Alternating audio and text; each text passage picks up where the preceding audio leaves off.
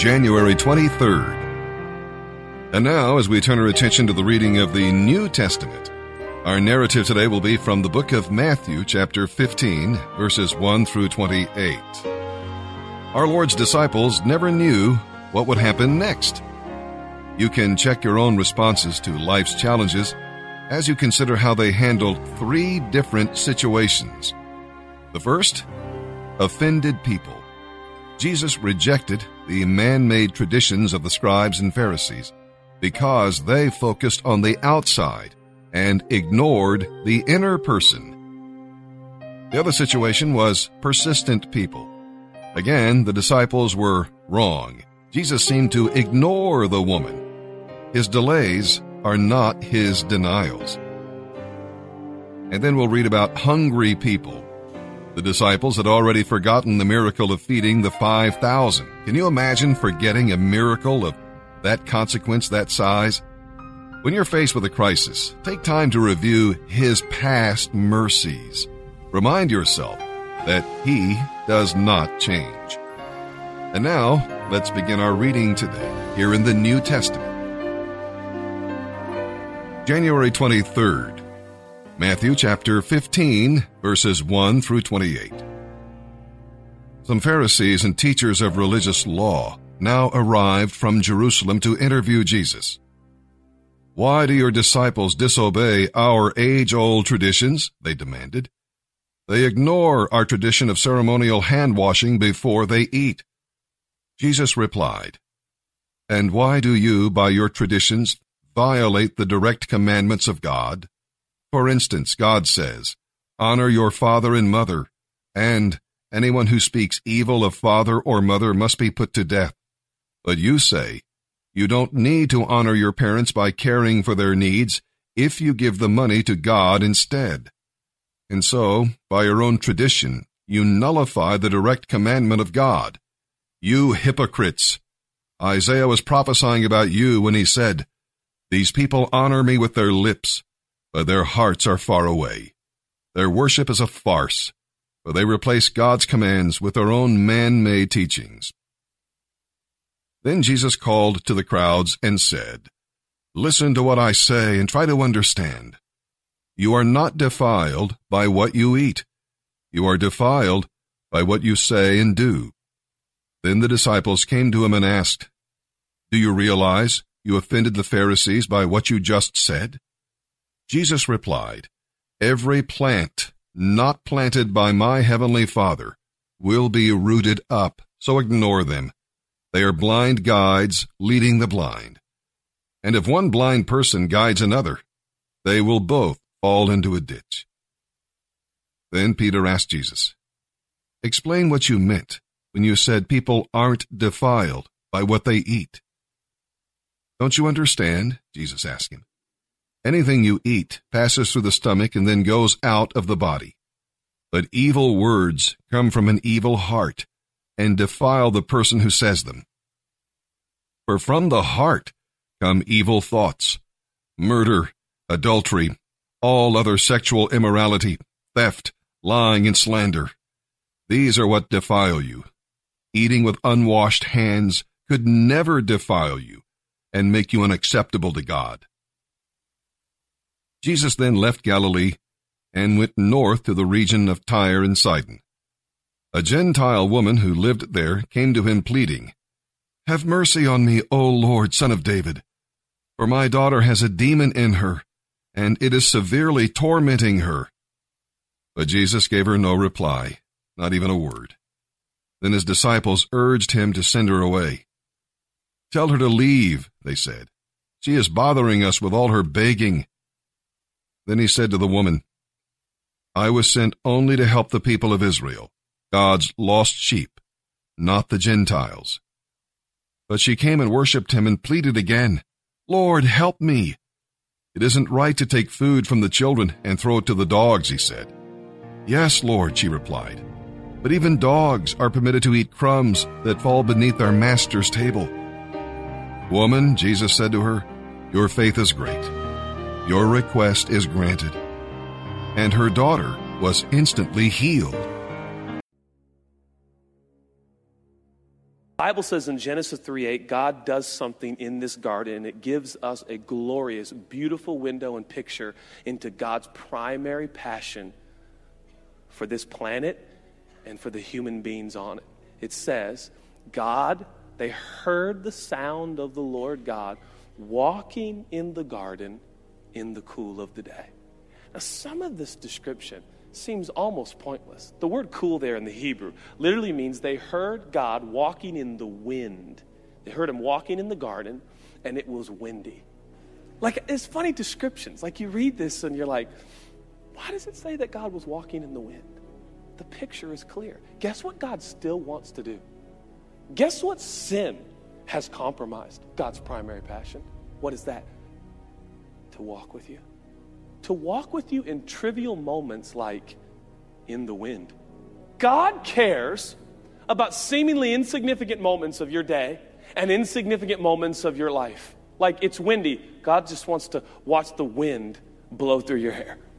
This, this is what God desires. Notice, he wants to walk. The picture's clear. God wants to journey with you. God wants to process life with you. God wants to roll with you. Notice, he wants to be involved, not in a moment, not in a time, not during devotions, and not just on the weekend on Sunday for a thirty-minute lecture. God wants to walk with you on Monday and Tuesday, and if it's windy on Wednesday, he wants to walk with you in the wind. He wants to be involved in your everyday life. This is, and the greatest The most horrible thing that sin has done to us is it has, it has robbed us from walking with God in the wind. It's robbed us from these moments. This is the most horrible thing sin has done. But now, because of Jesus, we can be reunited to God's original intent from the beginning of time to just hang out with God.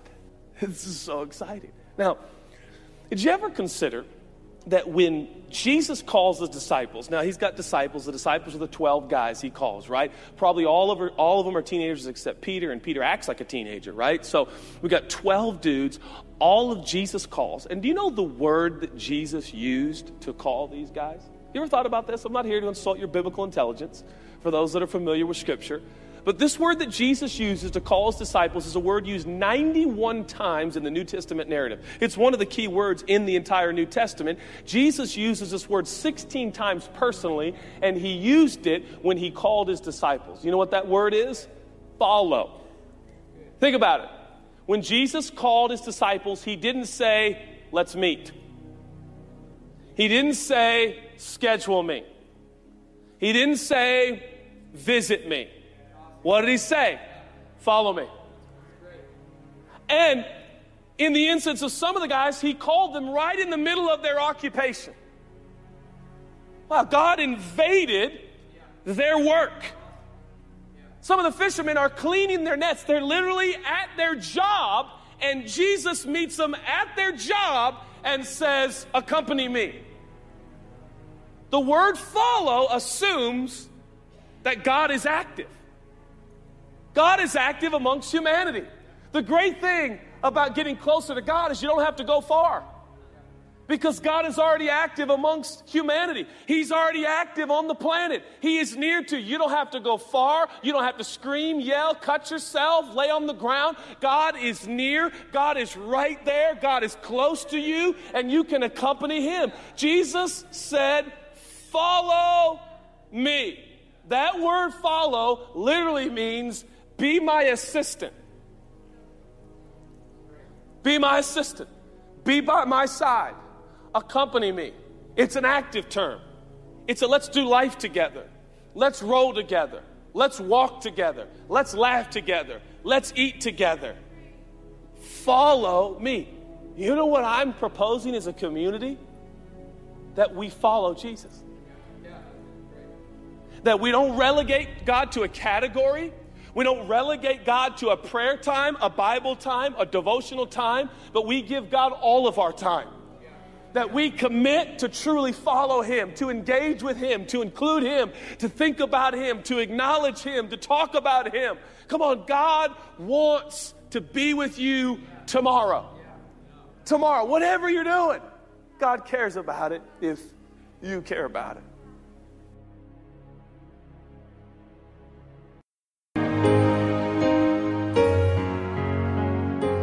Psalm nineteen, verses one through fourteen. God reveals Himself in creation, in the Scriptures, and in your heart as you worship Him. To be properly educated in spiritual things, you must seek to master three books: the book of nature, the Bible, and the book of humanity. A scientist studies the book of nature, and a psychologist the book of human nature. But if they ignore God's book, their conclusions may be wrong. In the first few verses here in Psalm nineteen, verses seven through eleven, uh, they tell you what the Bible can do for you if only you'll read it, meditate on it, and obey it. So open each day beholding God's glory in Jesus Christ. At the end of the day, what you have done will please Him. Psalm nineteen, verses one through fourteen. For the choir director, a Psalm of David. The heavens tell of the glory of God. The skies display His marvelous craftsmanship. Day after day, they continue to speak. Night after night, they make Him known. They speak without a sound or a word. Their voice is silent in the skies. Yet their message has gone out to all the earth, and their words to all the world. The sun lives in the heavens where God placed it. It bursts forth like a radiant bridegroom after his wedding. It rejoices like a great athlete eager to run the race. The sun rises at one end of the heavens and follows its course to the other end. Nothing can hide from its heat. The law of the Lord is perfect, reviving the soul. The decrees of the Lord are trustworthy, making wise the simple. The commandments of the Lord are right, bringing joy to the heart. The commands of the Lord are clear, giving insight to life. Reverence for the Lord is pure, lasting forever. The laws of the Lord are true, each one is fair. They are more desirable than gold, even the finest gold. They are sweeter than honey, even honey dripping from the comb. They are a warning to those who hear them. There is great reward for those who obey them. How can I know all the sins lurking in my heart? Cleanse me from these hidden faults. Keep me from deliberate sins. Don't let them control me. Then I will be free of guilt and innocent of great sin. May the words of my mouth and the thoughts of my heart be pleasing to you, O Lord, my rock and my redeemer. Proverbs chapter four, verses fourteen through nineteen. Do not do as the wicked do, or follow the path of evildoers. Avoid their haunts. Turn away and go somewhere else. For evil people cannot sleep until they have done their evil deed for the day. They cannot rest unless they have caused someone to stumble. They eat wickedness and drink violence. The way of the righteous is like the first gleam of dawn, which shines ever brighter until the full light of day. But the way of the wicked is like complete darkness. Those who follow it have no idea what they are stumbling over.